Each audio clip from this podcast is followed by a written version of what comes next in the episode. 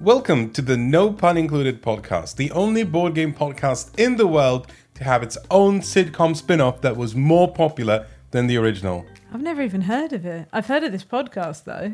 Really? Hmm. You've never heard of No Frasier Included? What? No. Uh, very popular, very No, uh, popular. I think you're making that up. Tell you what, I'm not making up. The three board games that we are going to be talking about Someone's made today on this podcast episode. And What yes, are they, Efka? you are correct. Someone has indeed made them up. Hmm. In fact, you might not believe this, but anything is made up. Even Well, I- even no pun included is made up. Like when people say, "Oh, you just made that word up," you're like, "We okay, yeah, but like Shakespeare made up loads of words. Other people made up wo- all words are yeah, like made up. Florbergorb is a perfectly Well, legitimate no, word. okay, that's not because that doesn't mean anything yet. You didn't put it in a context, is what I'm saying. I mean, it might it might mean um, my dinner, for example. Your dinner. yeah, my dinner, Florbergorb. Okay, yeah, we Yeah. can start using that. We can try and popularize that. All right. Shall we tell people about the free board games that we are covering today? Yes, we are going to be talking about the Great Wall, Sheepy Time, and Beast.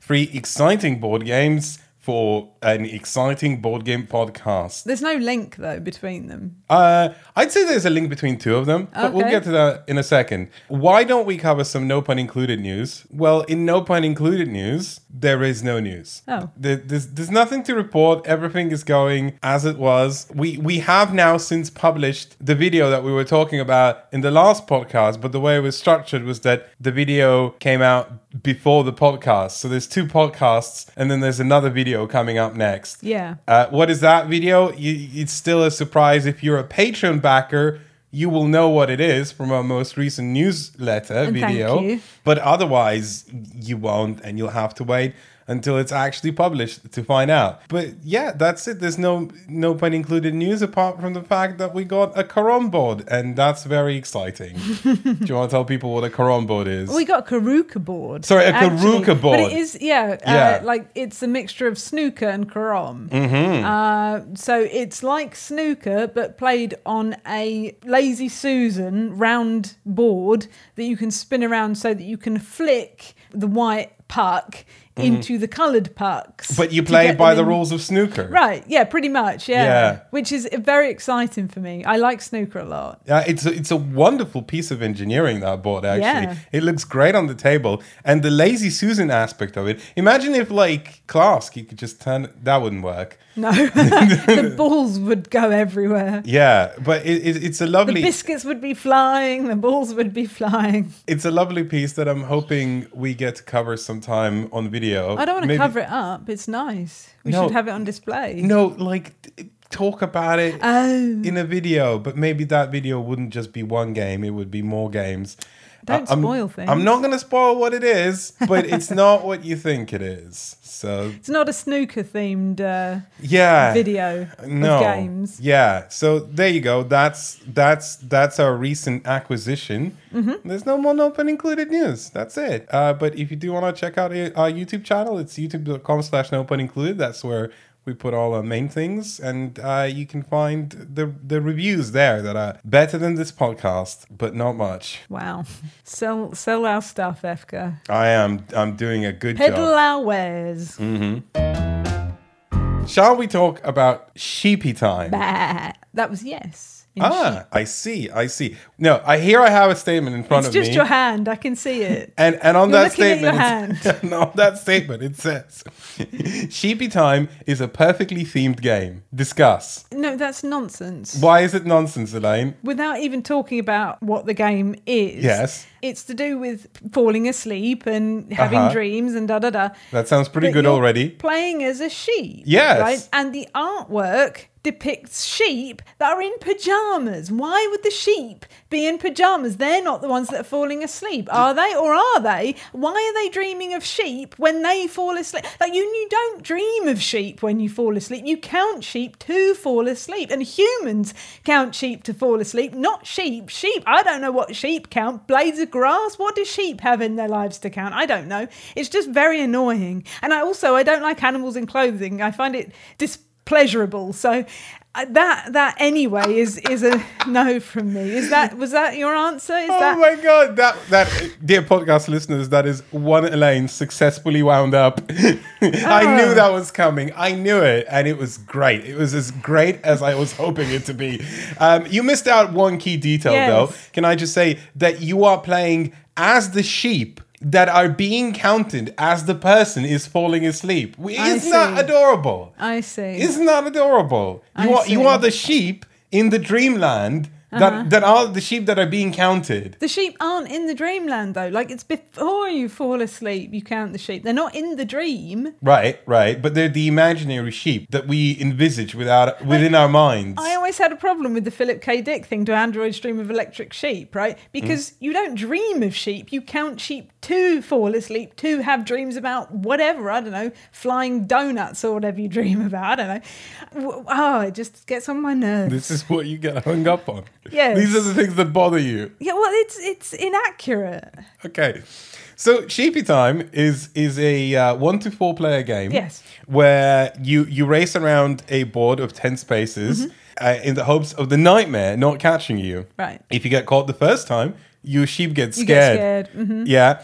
And if you g- get caught the second time, you're out. Well, you wake up. You wake Yes. up from the dream. Yeah. Uh, so what this is, this is this is a cute, adorable, perfectly themed Mm-hmm. push your luck game where you're racing to get to the finish line, right? But the finish line isn't the ten spaces around the board No. because you keep lapping those ten spaces, and each time you lap a space, you get five victory points, and Mm-hmm. that's great. Except if you decide to bow out of the round, or if you get caught by the nightmare twice, Right.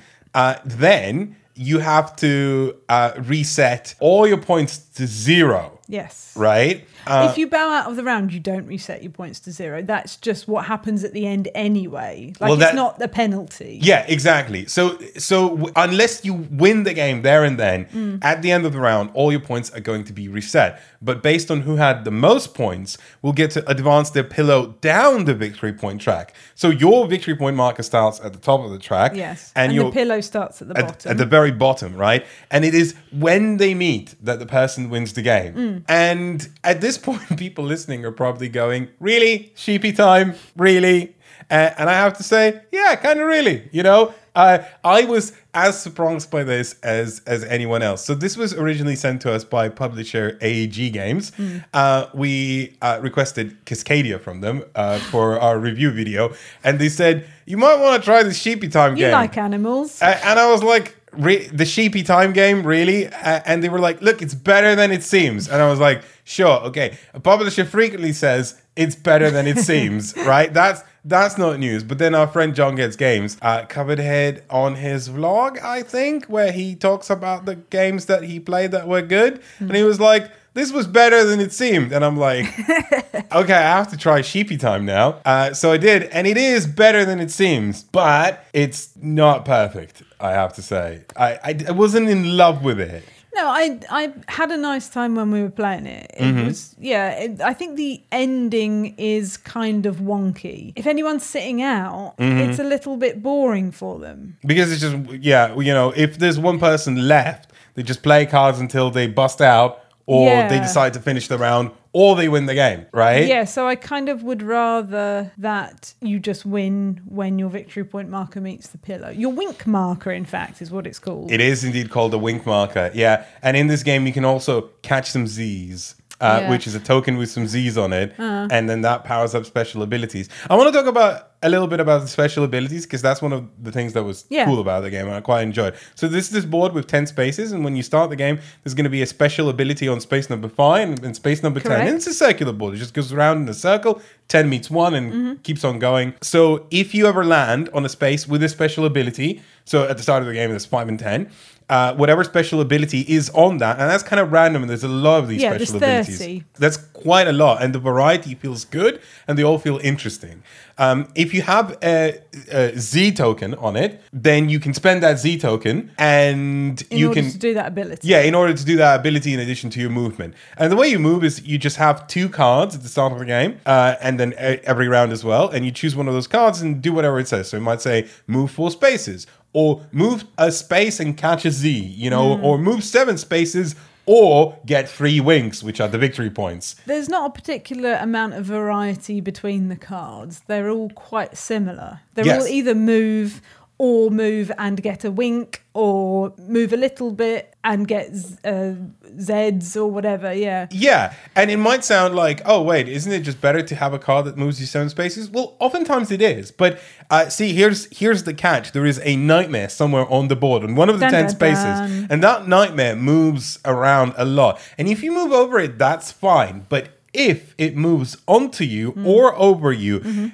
that's very bad news because. Because you become scared. you become scared. you had Sec- a nightmare. Second time that happens, you bust out. And as you draw cards uh, to refill your hand, uh, like the cards you play to move around or whatever, you can draw a nightmare card, uh, and that immediately gets resolved. Yeah. And then the mi- nightmare moves, or uh, depending on what the nightmare is, because there's three different ones. Yes. You know, they could execute their special abilities or whatever, and they they all behave slightly differently Yeah, a little bit. Yeah. and that's kind of like the interesting part of the game because uh, you could have a card that says, "Oh, move seven," but if that moves you one space over the nightmare, that's not great because as soon as the nightmare moves, it will move over you, and then you get scared. There is a lot of generosity in this game because uh, ties are friendly. If you move over the nightmare, nothing happens. That's fine. So you, there's no penalty for like moving where the nightmare is, uh, as long as you don't land on the same space. And you also do get points still if you wake up. So you say you bust out, which you kind of do,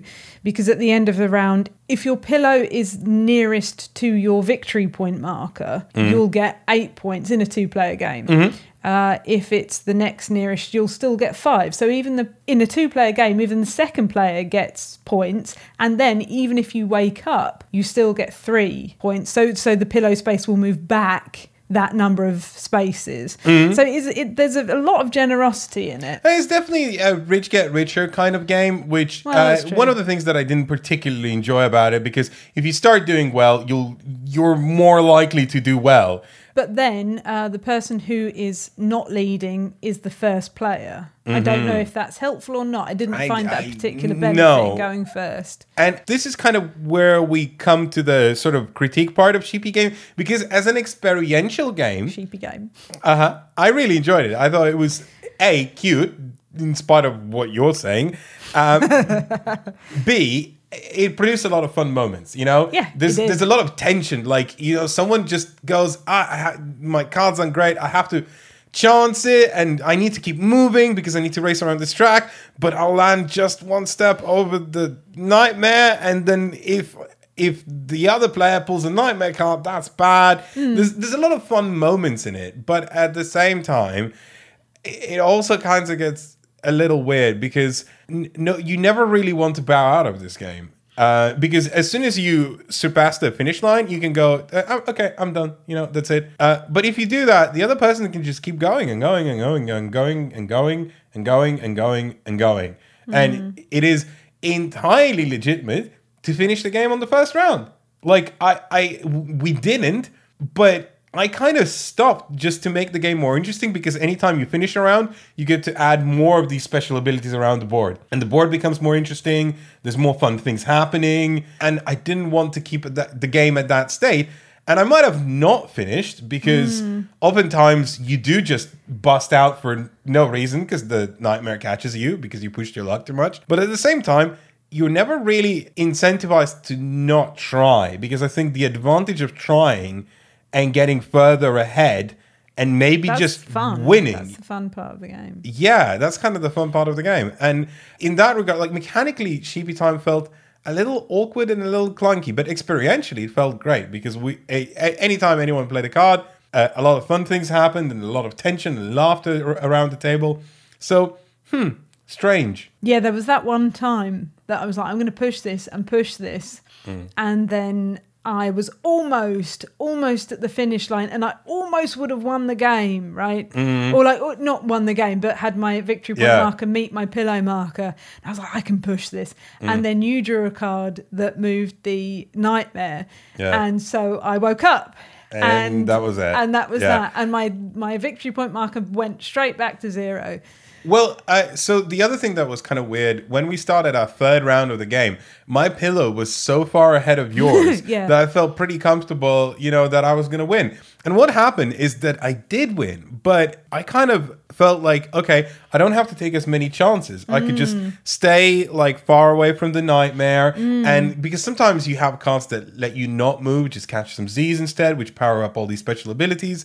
And you just kind of hang around in one place mill around, but then you started catching ahead. And you actually were the person that went and met the pillow marker first. Yes, I was. But that's not where the game ends, apparently. No. The game ends at the end of the round, and if both people have met the pillow marker, it's the person who is further past their pillow marker Yes. that is the winner, which felt so anticlimactic because you Yeah. went past your pillow marker and, And I was went, like, okay, I'm out now. Yeah. Like, I'm safe. I feel safe. right, and I just sat there and played cards on I my own. I was not safe, and uh, and I was a little bored whilst you were playing cards on your own. and and then I played some cards, and I played some more cards, and I played some more cards, and I was like, okay, I win.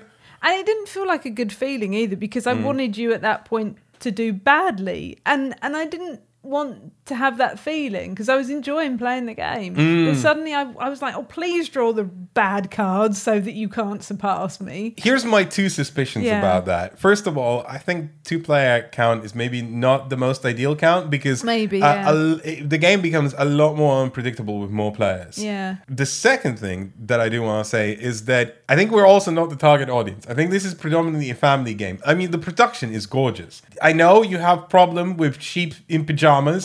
Uh, that's fine.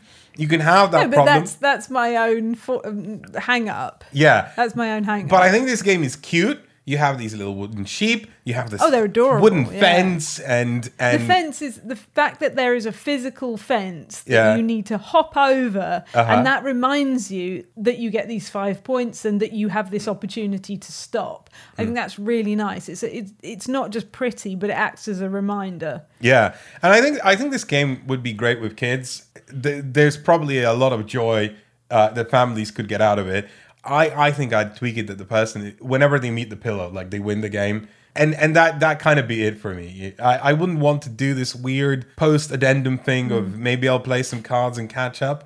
That feels particularly odd. yeah but even if you play it with with kids then there is still that what if they dropped out right like older kids that could play on their own Mm. Yeah. right? um and they dropped out and then just sat watching everyone else play the game that's not fun I guess not. You're Um, right. So I, I don't know. Like I, I think it was a it was a fun time. We were sh- shouting and laughing and Mm-hmm. going, oh no, and it had real highs and lows to it. Like because there's that push your luck element, right? Yeah. So when the luck was on our sides, it was great, uh, and when it wasn't, it was sad. Uh, but I don't know whether even you know I, I don't I don't want to make it seem like oh well it's a kids game because it's a bit silly right it still needs to be a good game I think And- I think I think it has its moments. You know, for sure yeah it's just not the most solid, strong recommendation No. from me. I think. No. but if you like sheep a lot and Don't dreaming, don't get sheepish about this game. ah, that's sheepy time. It is indeed sheepy time.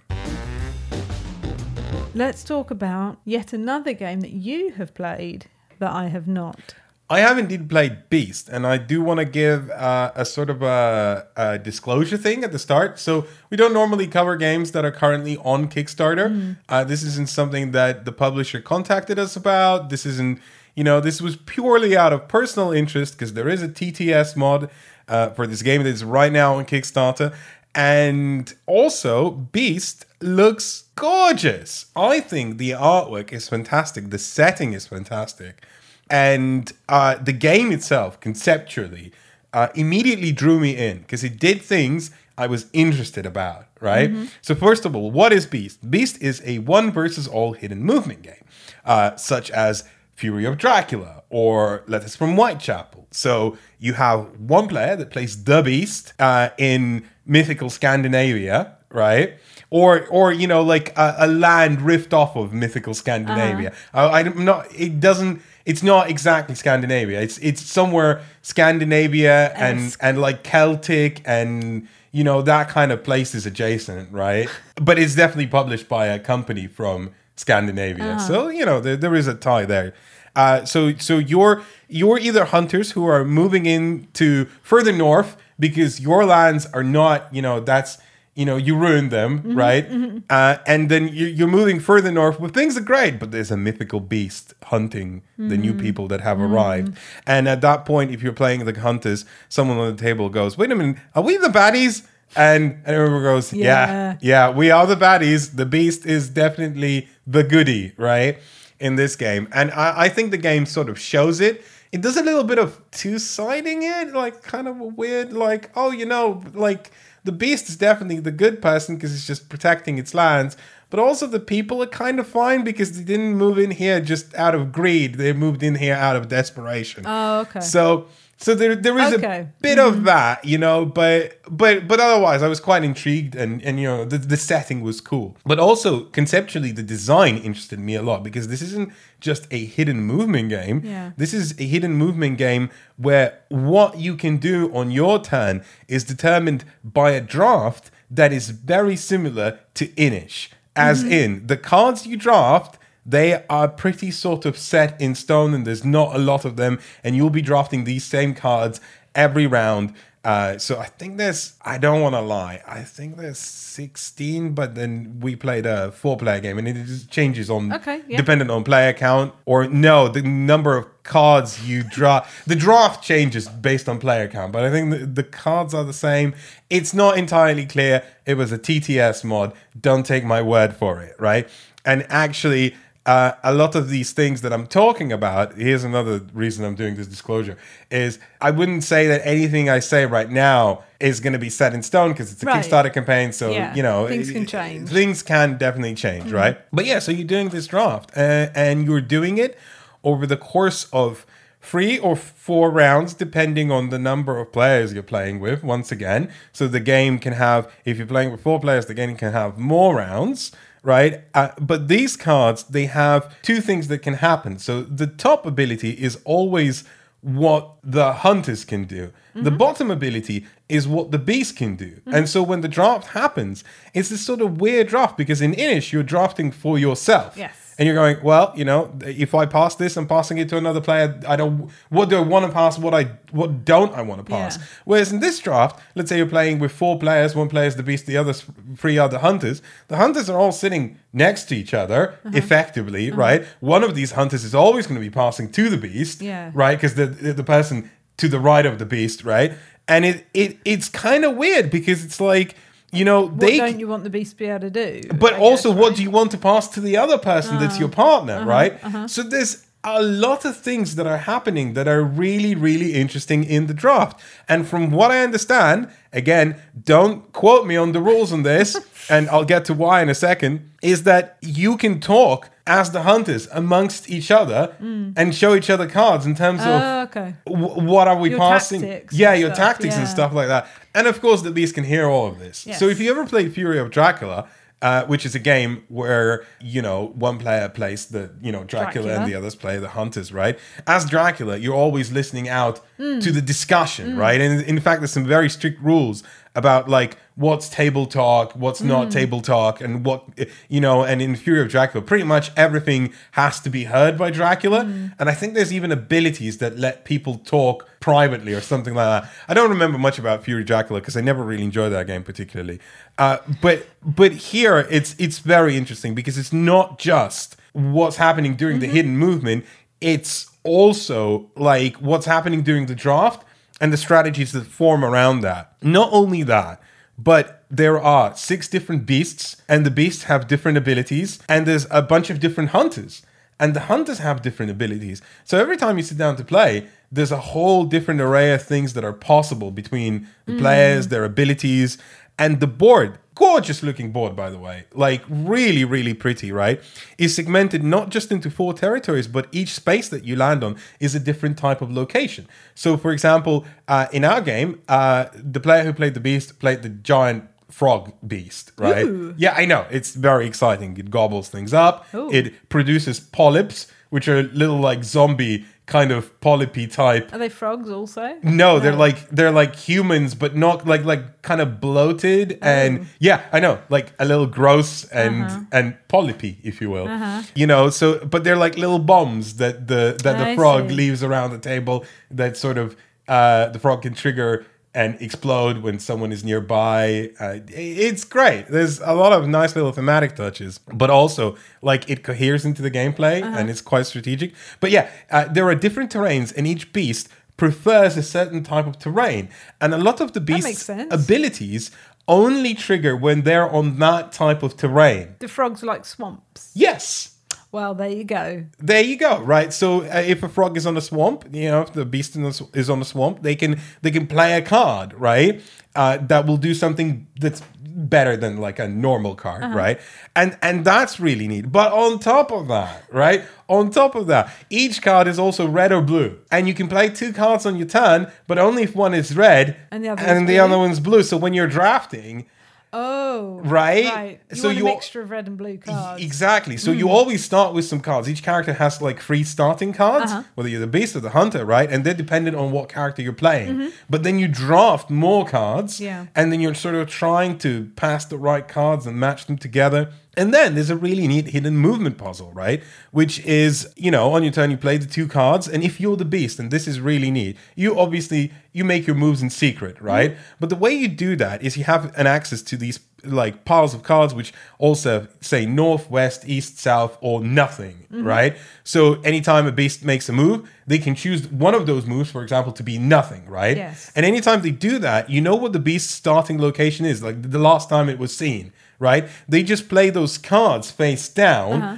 onto this tableau, and then it's as if they moved, but you don't see where, Right. right? But if at any point the hunter moves over one of the spaces where the beast was, Yes. uh, the beast has to say, "Yes, I was there." Oh, uh huh. right? And then this little token gets put down. Um, so you find out where they are by sort of, you know, stumbling onto their tracks. Yeah. So you get some idea of where the beast is. Oh, they're probably nearby because they went that way, right? So, oh, the first move, they probably moved left, right? You know, okay, so they either then moved nowhere, stood in place. So maybe they are on the space where I am, or maybe they moved one for. You never know, right? Right. And sometimes uh, you have cards that say you can only move in one direction, so you mm. know that that's the clause, mm. right? So there's a lot of deduction, a lot of like mm. these cool little moments of like, oh, like uh, okay, we can probably piece it out, and if you go there and I go there and we sort of surround it, you know, exciting things might happen.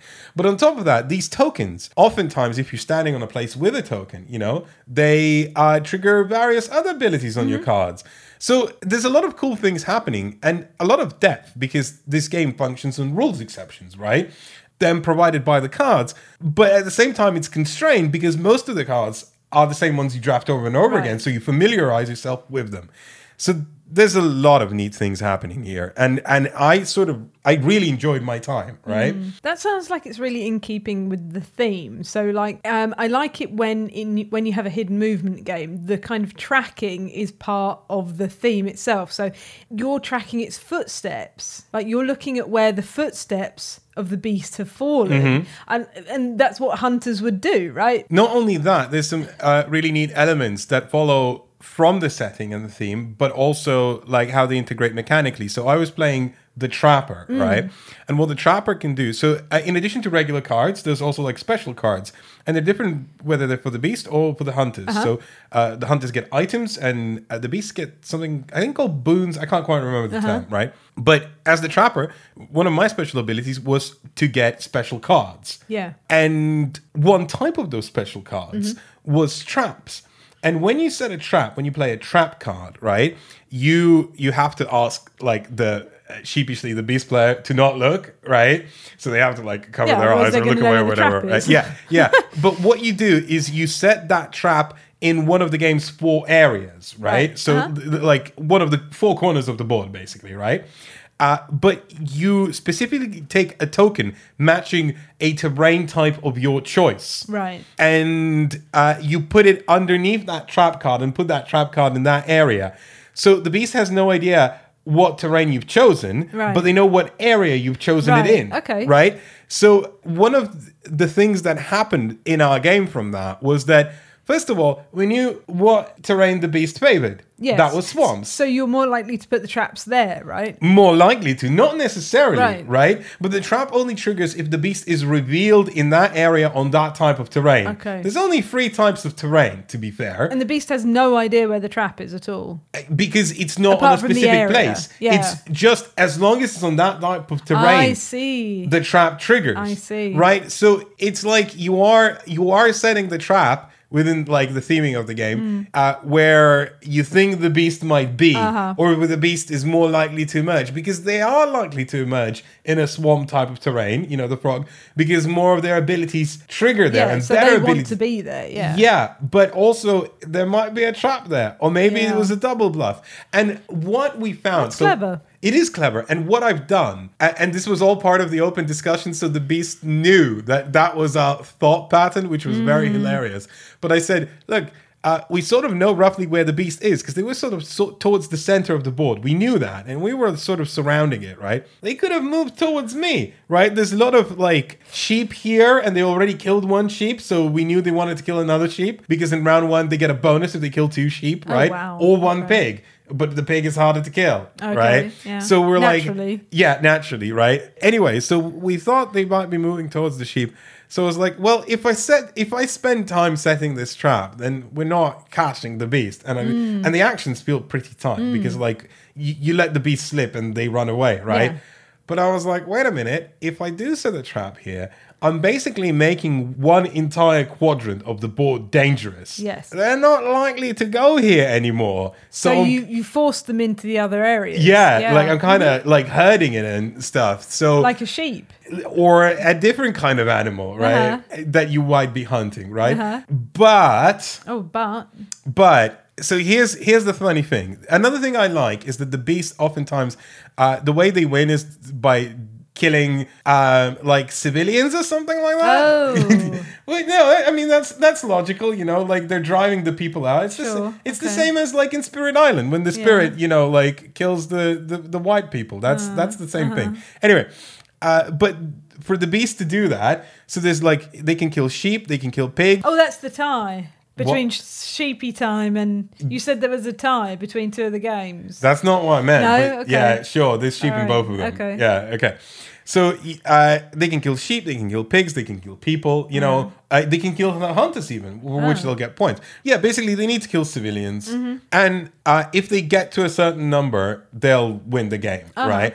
Uh, but the hunters win the game uh, if they run the beast out of hit points or if they run out of the clock. So if the game ends, Okay. the hunters win. So the pressure is always on the beast. They've worn the beast down. And the any time that the beast wants to do anything, Hmm. they have to reveal themselves because Ah. as soon as you kill a sheep, uh, which you want to do because you'll get like power ups and abilities, you know, or you kill a civilian again, you want to do because that's your victory condition, but you Mm-hmm. get power ups and abilities. Anytime you do that, you have to reveal Mm-hmm. yourself. So it's not that it's just you're getting to the places where you want to get to, which helps the people into it, you know, kind of Mm. Yeah. where you're going. Uh, but you also have to be pretty secure that the cards that you have in your hand are going to help you get out of whatever situation you're going to get into. And the disadvantage of that is obviously that when you have three people drafting against you, you and their experience, they might not necessarily pass you the cards. They're probably not going to pass you No. the cards, right? You're very limited. And and actually, I was immensely enjoying uh, our very first game, but the game ended on a very big dud. So I mentioned that there's four rounds. Yes. It ended at the start of the second round. Oh, wow. Uh, where the beast was doing really well. And then once we sort of sussed out the draft, we made sure that the beast didn't get anything they wanted. Uh, and they had a particularly bad starting draw as well. And and we had the perfect confluence of cards where uh, in, in one go we were able to deal one, two, three, four, five uh, hit points of damage to the beast, and the game ended. And that was that. And it felt so anticlimactic. so was that a lot of luck that on you was on your side? I mean, it was partly luck, but it was partly also because everyone was inexperienced with the game. We were playing on TTS, you know, this is this new thing. But here's another thing. The reason I'm not particularly confident on this experience, I, I would recommend anyone check out the Beast Kickstarter just to have a look at, at the artwork and how great and gorgeous it looks. Sure, yeah. And how interesting and compelling. And there's a lot of depth, right? But the problem with it is the rulebook is so atrocious. Oh. It is. I know I rag on rulebook on bad rulebooks a lot, right? but I think it's particularly important in a hidden movement game because if the rules aren't spot on perfect, that's right? true. You always have these questions, and these questions often lead to information, Right. and it's so not ideal. And they can disadvantage either side or or advantage either side unfairly. Exactly, right? Mm. And so we spent already a lot of time playing just that one round because we were trying to I learn the game and even though there's there was a video, you know, so uh, we watched like the publisher's video on how to play the game, uh, which was better than the rule book. and and the rule book had I mean genuinely like key rules missing, right? Right.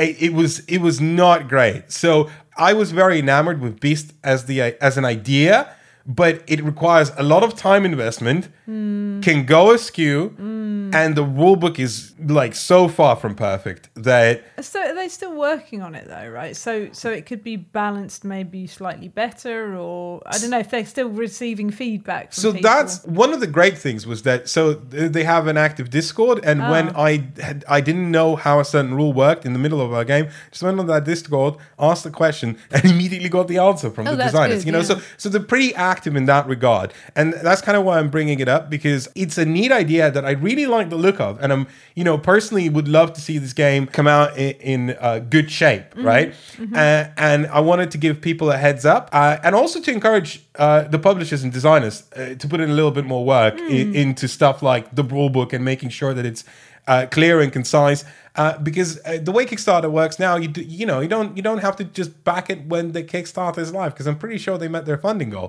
You know, Uh-huh. like people can join in late pledges or whatever, Yeah. you know, and and and make sure they follow the development if they are interested.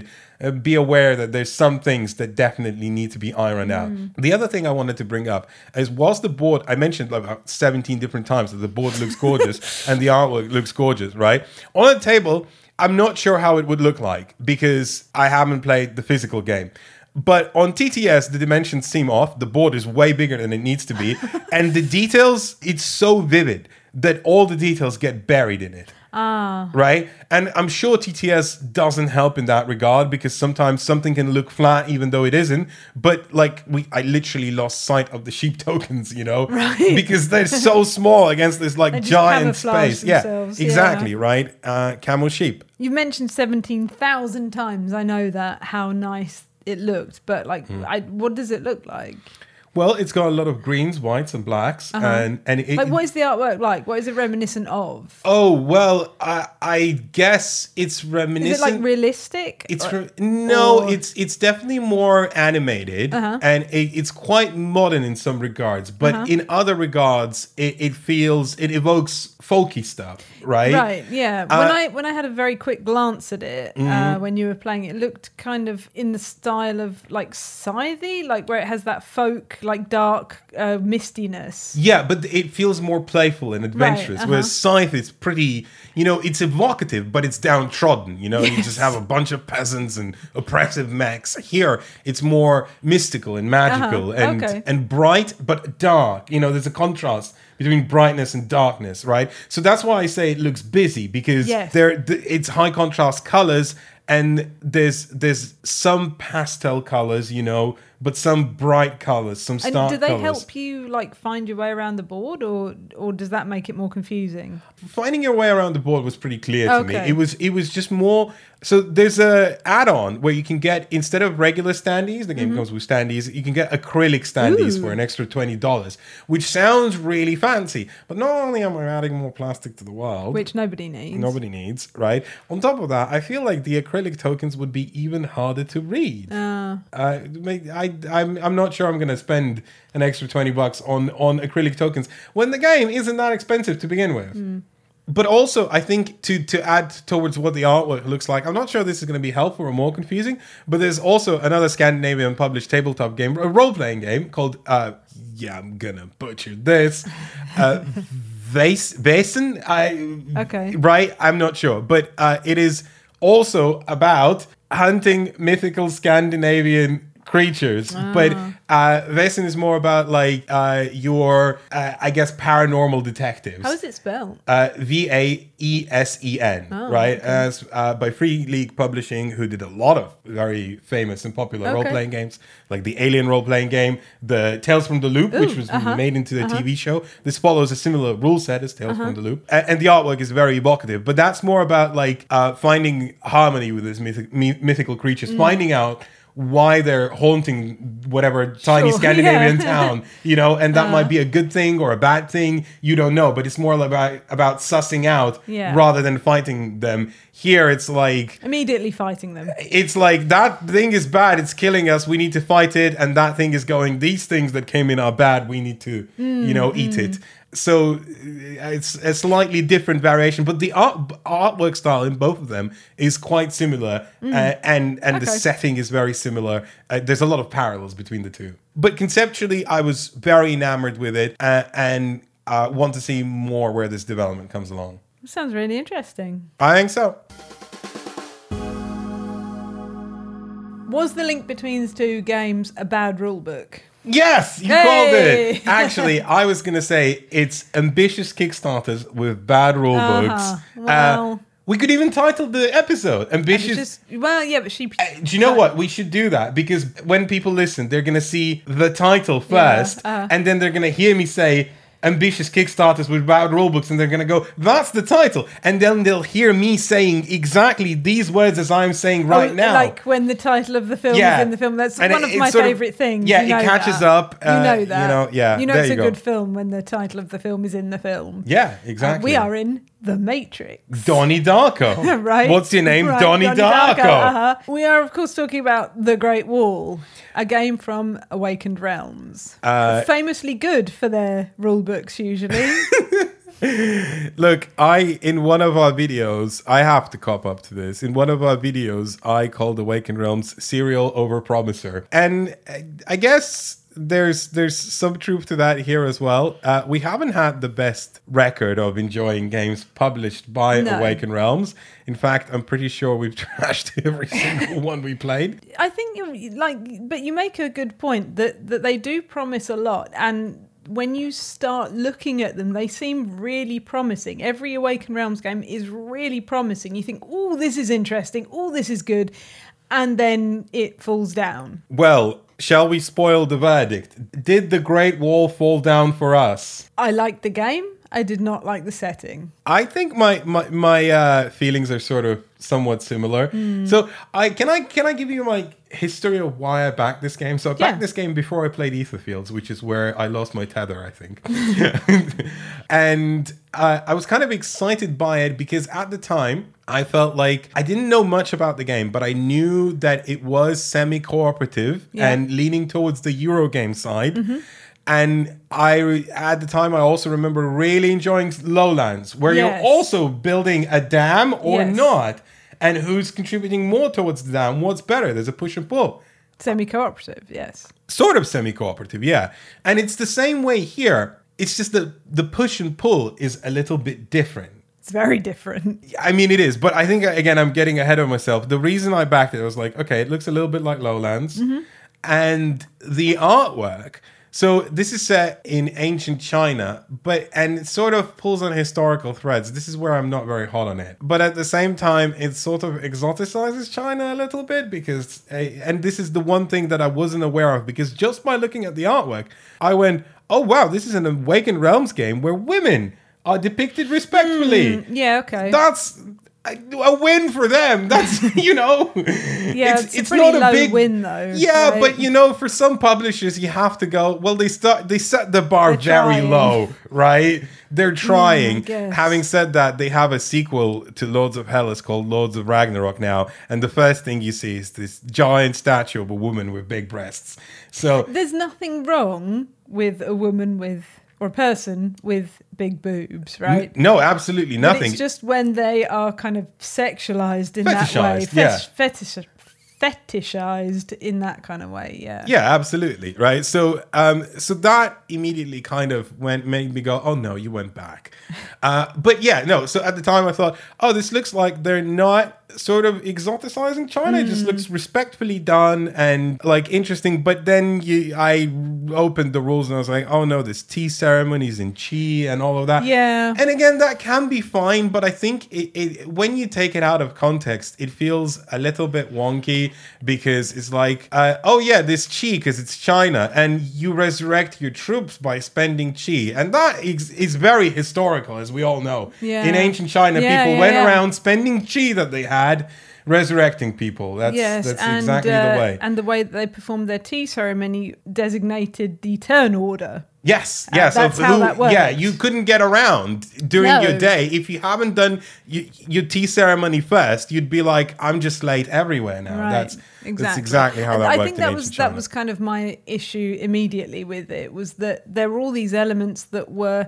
It was like they looked at a Wikipedia article of things about China Mm-hmm. and just went, "Oh, okay, these are the things it, that it lists. How do I put these in the game somehow?" And so you've got these weird kind of disparate elements that don't actually do anything relating to what they are. Like Yeah. the tea ceremony is performs no function other than turn order. And I think that bothered me about the setting. Yeah, and and that's the thing. There's there's nothing wrong with uh, making a game about ancient China if you're not Chinese. There's something wrong if you're you're sort of just taking the exotic stereotypical tropes that are familiar to western familiar to western audiences and go oh we'll put that one in that one in Yeah, that one in that one in Yes. right and and that feels lazy unresearched and a, a little appropriative Having said that, the game is um, fine the game is fine. The game is actually, I thought, was very well done. It's very interesting, Mm. and and I enjoyed a lot of. Uh, so it felt very much like a big event game. It, it Mm. didn't feel like you know, oh, we'll sit down and play a Euro game. It No. felt like this is gonna cover up our entire table, And it kind of did. and we're gonna Yeah. spend the day doing this. And we did spend the day doing it, mostly because of the bad rule book, and we had to double check Well, things yeah, a lot of sorry time. about that. Also, I just is- sat there with the rule book in front of me, going, "Yeah, I'll look up the page like over and over and over and over again." You didn't have to apologize for that. You did a tremendous job learning the game from a bad rule book and delivering it to us, you know, so we could play it. That was you did a marvelous job, Thank Elaine. you, Efka. I also want to add that this is very much a first impressions kind Yeah. of thing, uh, and we might be looking at uh, the Great Wall further. I'm not sure how our further plays go, uh, but we're at least intrigued, and our Hmm. curiosity is piqued. So take this as a first impressions kind of thing, Hmm. because we only so far played the game once. Uh, this is nowhere near a review, And It's only just- the base game. yeah, and only the base game. There's lot as all Kickstarters. There's lots of little things that come with it, and stretch goals and add-ons and all that kind of jazz. But yeah, why don't you tell us what the game is about? Yeah, the Great Wall is about um, you are playing soldiers and you're building sections of the Great Wall of China, and there are three levels uh, of this this wall, uh, and you will hopefully build them up, and you get points, but you you get the points if you build that section of the wall. But you want to build their wall because there are these enemies that are going to be trying to penetrate the wall and take out your soldiers. Uh, but there is also uh, like the Euro game element of it, where you have like a worker placement type uh, spots, Yes. where you will place your soldiers and they will do a thing depending on where you place them. So you'll get things like resources, you'll get things like turn order. Uh, you'll get things like extra cards that give you different abilities, and you each have a general at the beginning of the game, uh, and they will have a special ability also, uh, and they will have advisors that also have abilities that will kind of boost your general or do something else. Uh, there is also uh, like end game scoring, which we completely forgot about when we played the game, uh, and that's what won you the game, I think, in Uh-huh, the end, yeah. because although we both forgot about it, you ended up somehow doing some of the things on the end game scoring. Um, and it's just all these kind of different elements together. You also get to go fight. Uh, but not Yes. each other. You No. you fight the invading hordes. yes, yeah, invi- and and you it's neat because you put soldiers and you get points or resources from where you put your soldier. Right, and you're physically putting little archer minis on top of the wall in different spots. Uh, I like that that part of it because it felt very physical. Mm-hmm. Yeah, and the were doing. wall is cardboard, like Yeah, you know, a- structure. A, structure, and you put the levels on top of each other, Right. so it gets taller. It's neat. There's a lot of nice little touches. I want to talk a little bit about the worker placement Hmm. aspect of it because by saying worker placement, I think it kind of gives the wrong impression Uh-huh. because it's so much more involved than worker placement. Yeah. Okay. Yeah. One of the things that's immediately weird and cool about this game is that uh, you get a hand of cards, much like in Concordia, Yes. that tell you what you get to do. Yes. And for each round, you will pick one card and simultaneously reveal it with the other players. All your hands are identical, and you have like six cards in total, I I, think. it may be. Yeah. Yeah. And much like in Concordia, one of the cards is to copy another player's card, for example, Yeah. right? Uh, but here's the weird thing. So you do get to reclaim these cards, even though at no point do you need to, because at least in the player count that we played, we had enough cards to go through all the rounds of the game and just play a card each. And if you don't reclaim the cards, you get two points for each card you haven't reclaimed. But if you do reclaim them, you get all your cards back. Yeah. So if you spent your best card early on and you want to get it back, you might not want to get it back because the point cost is immediately like scam Skewed, Yeah, yeah. skewed for the entire game. And so it's like it, it is like in Concordia that you want to kind of sequence your cards that they Mm. follow a logical progression that you can spend as much as you want to before you reset. But at the same time, you never want to reset in this game. So you you just want to do it once, right? Play each card once in a perfect order. Probably not going to happen. That was Right. It's not that you spent your best card necessarily. It's that you spent your card at the wrong time. Yeah. And it hasn't achieved its full potential, or you really want to do that same thing again Mm-hmm. and have that action happen again. Um. Yeah. That that was quite strange. Uh, and it's strange that the victory points are called honor points. And and talking of the worker placement part of the board, there are parts that you can go to, but if you are the only one in that spot, you will take shame for getting resources. You get shame for getting resources, basically. Uh, and that that was kind of weird. Also, That's such a shame. That must be. It must be in ancient. China, China. People wandered around covered in shame Yeah, at all times. Yeah. Uh, mechanically, though, mechanically. a lot of interesting things are happening. So the cards that you play denote what you can do. Right. But very cleverly, they tell you the thing that you can do, Hmm. then the thing the other players can do, Mm-hmm. and then the thing you can do again. And that's true for every card that you play, Yes. which means that when we resolve all the cards that have been played, so let's say it's a free player game, uh, uh, there's free cards. We start with, let's say, I don't know, Steven's card, Mm-hmm. Uh, Steven's gonna do his main thing, then we all get to do a thing, then Steven gets to do a thing again. Then we move on to Elaine's card, Elaine gets to do her thing, Mm-hmm. then we all do a thing, and then it's my card, and so on it goes, right? Yeah. So that's already like a weird rhythm. But on top of that, there's this whole weird worker placement mechanic where, like in most worker placement games, you know, you start with some workers, in this game five, they're called clerks, and you can get additional free clerks. But the benefit of doing that isn't necessarily immediate because it's not like, oh, I get to place all my workers and go. You get to place as many workers as mm. denoted by your card. So some card might say place all your workers, there's only one in the game. Another card might say place three or four, or place three plus another one based if anyone else played a different type of card Yeah. that they might or might not have played. And then on top of that, when you resolve the other players do bit, that's frequently other players also get to place their workers. but the workers might and probably will come off before the other card is resolved. Yeah. So the, it's sort of like a weird fluctuating currency. There, there is this synchronicity between what you're playing and what other people are playing, Mm-hmm. and you're kind of eyeing up what other people have already played and are in their discard pile. I guess that's the other benefit of taking back your cards from the discard pile is that the other players don't necessarily have a, good idea of what you might be playing next, or Mm. they can see what they don't want to play because you've already played it. So their card that they've got that works with that card is not going to happen.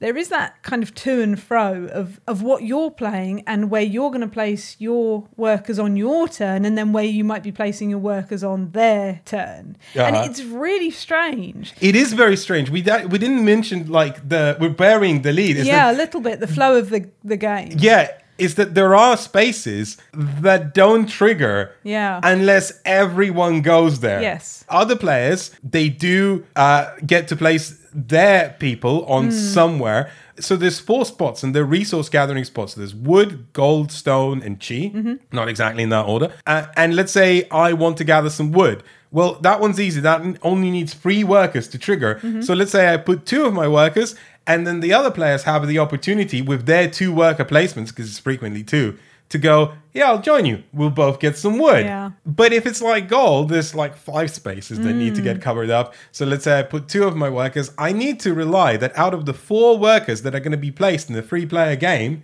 three of those workers are going to go and join me in the gold, you know, digging escapade. Not to mention that the person, let's say I place two, the second Yeah. Mm. player places two, the third player goes, Ah, I don't want gold. nah, nah, I'm going to get less than you. So, you know, and it's. And then your workers are stuck there until that is resolved. until the card is fully Yeah. resolved. Have in mind, not necessarily sure that this is exactly how this works because the rulebook is has a, a lot of words, not a lot of pictures, and sometimes it's conflicting information.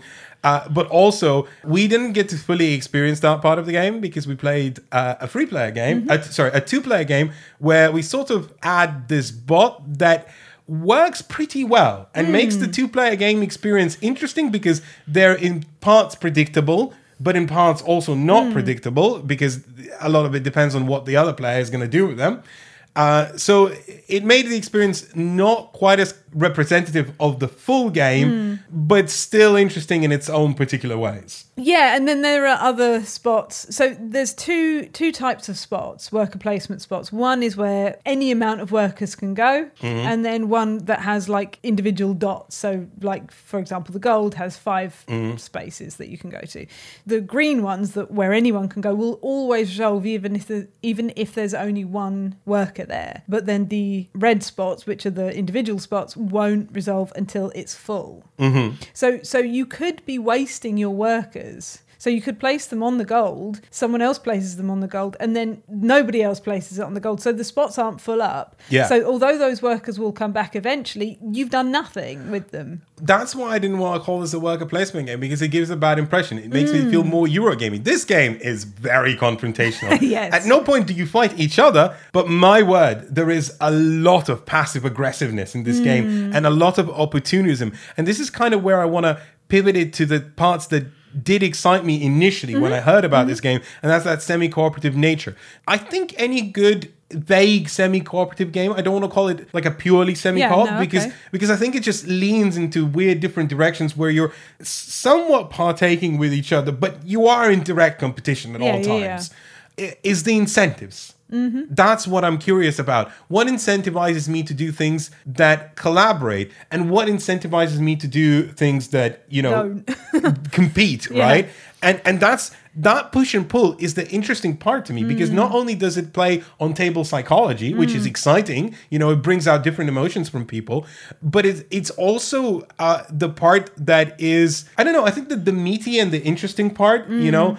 and I think the Great Wall does a few very interesting and very good things. The way Lowlands worked, hmm. harkening back to Lowlands, is that you kind of tiptoed on both directions. Do I go with the sheep or do I go towards building the dam? Ah. Because if the dam isn't built, the sheep are all going to die. Yeah. Right? But if if the dam is built, then the sheep are going to score more points. Mm-hmm. So there's no perfect answer. And you have to kind of tiptoe the line until right at the very end you pivot towards the right direction. Right.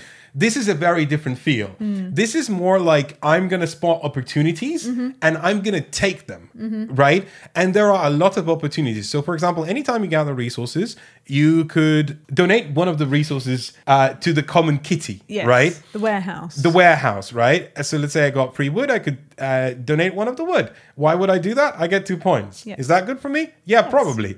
Furthermore, if I donated something that goes in that warehouse, and that warehouse can be used towards building the wall, Yeah. why would I want to build the wall? I will get more points, Yes. right? Forget about defending us, right? Yeah. That that doesn't matter.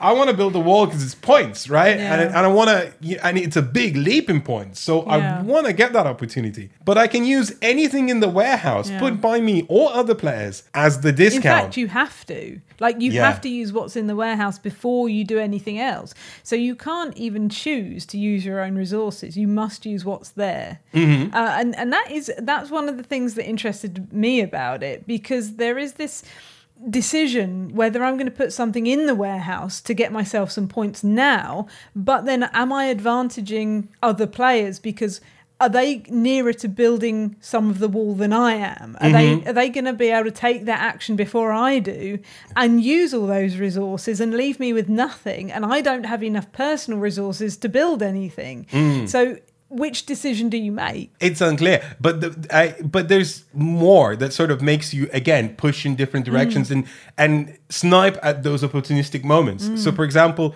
again there's the horde cards that are invading and you know the the setting of the game dictates that well we must defend we must build the wall we must defend the land the hordes are coming that's bad right? Nah like in fact Let's say there's a wall, it's a well built up wall, but there's a lot of horde cards. And on that wall, there are a lot of archers, Yes. right? That are not my archers. Yes. Now, I could go and defeat a horde card in front of that wall. Uh, and if I defeat that horde card, the wall is not going to be breached. You know, that sounds good. Yes. I'll defeat the horde card, I'll get some points. But as soon as I do that, the person who has the archers gets two points for every archer. Yeah, because they were part of that battle. However, if the wall gets breached, all the archers die. yeah, that's true. Yeah. And I was, I'm, I'm gonna go find another. di- There's a different wall section that needs my attention. Yeah. Yeah. So there's a lot of funky moments in there that that I really like that pull you in different directions.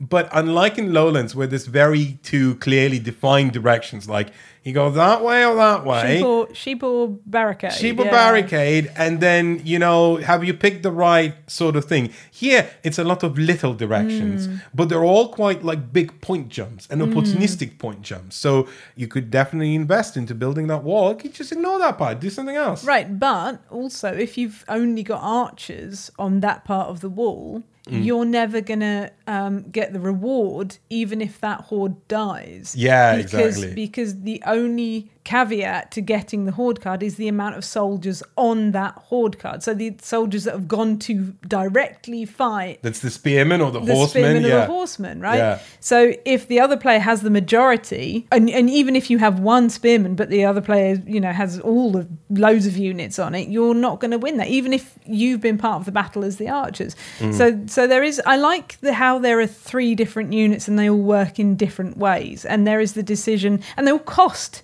differently as well. When you build a unit, they all have a different cost. So you're kind of weighing up, okay, what do I have the resources for? What do I want and where do I want to put it? Like the spearmen can only fight the horde cards in the first line, mm. right? The archers can fight anything, but they're not going to help you get that horde card. The horsemen can go kind of anywhere, but they also cover up two spots and they must cover up two spots. So a lot of the horde cards have like individual spots that you could put a spearman on, but you can't put the horseman on. Mm. So what do I build and when? What is best for me to defeat this card and get points from it? I don't know. The best part is as well is that we instinctively, whenever our soldiers died, there was an option to pay cheat to Mm. save them, right? And we always did that because we were like, oh, okay, like if we want to save our soldiers, Yeah. right? That that that feels natural. But the funny part is that actually, when you save them, they just go back behind the wall, and the only way you can send them out, unless you have some weird special ability, right? Which I did have, by the way, but that's besides the point. Is the one out of six cards that you have. So if you play that card, you don't get to do the big worker placement. You still get to do worker placement on like other people's Yeah, cards, but uh-huh. you don't get to do your own big worker placement.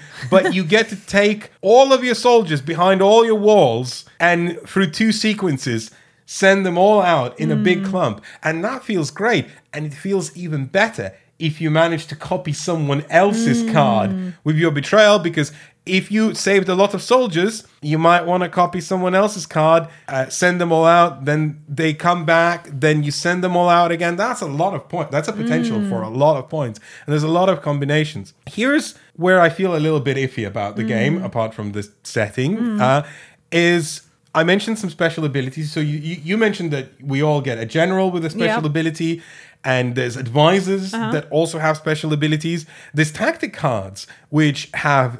Uh, you draw them from a deck. They have special abilities, right?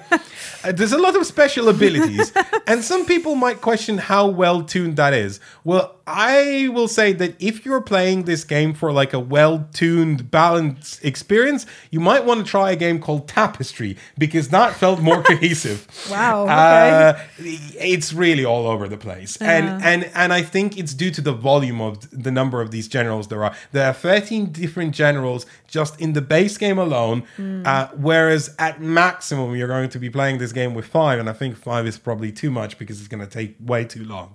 You don't need that many. I, I would have much preferred for the design team to slash the eight worst ones, leave five, and go pick one. These feel sort of tuned with each other. It's something like 40 advisor cards, something like that. I'm not sure. A lot. There's a lot of advisor cards.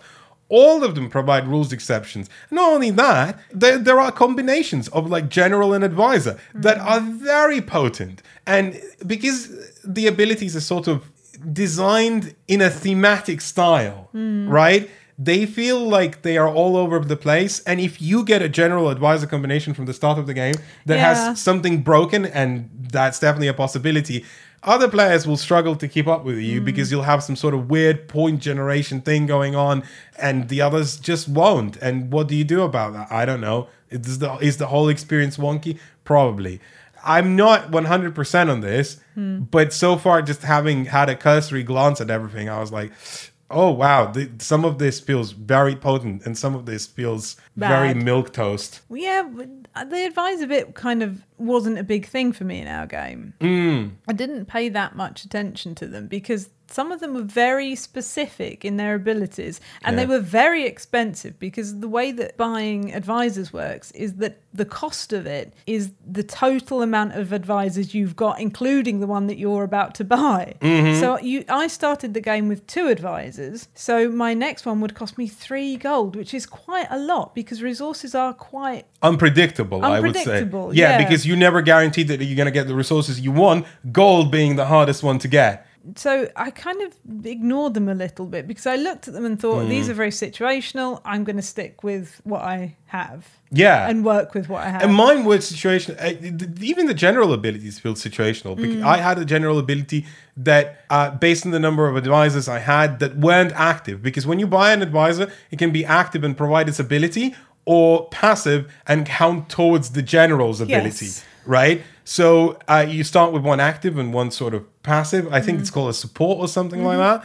Uh, and so by default, I could, whenever my turn ended, I could spend my tactics card, which frequently gave me a lot of points and I didn't want to spend it, Mm. to send like one soldier out into battle that was resting, Mm. which broke the rule of like you can only send it out via this one card Mm. you have in the game that you have to sacrifice victory points to return. Whatever, right? But it's only one soldier and that's not a lot. And I could keep buying advisors to make that count bigger. So I would get more points. But I have to spend tactics card to do that. And I'd rather just spend those tactics cards on the tactics card. Whereas there was there's another general that says like whenever you put a lone clerk somewhere, Yeah. it counts as a number of clerks equal to your support advisors. Oh. Which is just like doubling or tripling your worker Yeah. placement, you know, resource. That's so much better. I don't know. It it just it feels all over the place in that regard. And I wish there was more fine tuning and more balancing. I suspect that what's going to happen over time, much like with Tapestry, the community is going to come up with yeah, maybe. like a slashed list. Like, Maybe. bin these out of the game. Just play with these. That'll be fine. Yeah, I, I don't know if it was because um, the rule book was confusing or because it was our first play or what, but I found the whole game quite bitty. Oh yeah, very much. Nothing felt quite smooth when we were playing. But I, I- again, I don't know if that's because we literally were looking at the rule book every 30 seconds, mm-hmm. going, okay, what do we do next? Because the, the way it works is it, it works over a year, mm-hmm. right? So each kind of round is a year, and the year is broken down into four phases. So you have spring, summer, autumn, and winter, or fall and winter. It, it's it's like a normal kind of like spring is like a reset. It's the four and- phases of the round, Yeah, yeah. right. So, Uh, but we were constantly looking, okay, what's the next bit? What's the next bit? And then the, the Horde have two phases where you check to see if they're dead or not. And then, you know, then they have another phase that whether Oh, it's a very old not. fashioned design. It reminds me Um, of Twilight Imperium, you know, in that regard. In, and I invoke that not likely because the gameplay is very different from Twilight Imperium. There's no, Yes. there's no comparison. But it feels like a long game and it feels like a big event game because Yeah. there's a lot of things happening and there's a lot of uh, excitement around the table based on what people are doing. Yeah. So, you know, I sort of didn't mind that bittiness because it felt like an event game. It felt like Mm. things are happening. We got here for a silly time. That's I, I'm willing to write that off. But I think some people will will get put off by that because it's not by any stretch of the imagination an elegant design. It Mm. is an all over the place, big, here's everything style design. And in some ways that works very well. But you have to some be ways prepared for that. Oh yeah, absolutely. Like I think if you if you're prepared for that, if you know that that's what you're getting yourself into, that you're not like especially if there's you know if you're the only one that knows how to play and there's three other players that don't, and you're going to have to explain to them how to play it. Oh yeah, then- you probably have to print out some uh, summaries from BGG where you know everything's listed for you, so you can curate the experience for other people. I wish so. The advisors, sorry, the general screen does have some kind of player aid on it, but it, I didn't find it that useful. I would have rather have had other information on it. Never looked at it had. once. No. Yeah. I kind of wish that had been a little bit tighter. Uh, but I think if if you're the kind of person that wants a, a big event game and you're going to play it several times, I think, and you play with the same group particularly, Mm. I think that it could be quite good. I think so. Uh, that was the Great, Great Wall. Wall. Uh, maybe more Great Wall in the future. Maybe not. Who knows? We'll find out. If you enjoyed listening to this No Pun Included podcast episode, you might like to find out that there's more No Pun Included podcast Oh, episodes. my. Yeah, people can go to nopunincluded.com slash podcast, find all the episodes. Also, if you like to discuss this episode or anything we said in particular, you can always do so on the podcast's website, nopunincluded.com slash podcast. You can click on the relevant episode. There's a comment section there. Ask us questions or just find a friend. There you go. That's a that's a great way of finding them. But you could find even more things. You could find our YouTube channel on youtube.com slash no pun included. If you go on that same web website, you'll find you find a link to our YouTube channel. You'll find everything. Wow. You'll even find a link to our Patreon because if you really, really like this podcast, you can join our Patreon. You'll get access to our exclusive Discord server with a really lovely community where you can chat about this stuff or other stuff. There's all kinds of stuff there, and uh, and nice people. People play games.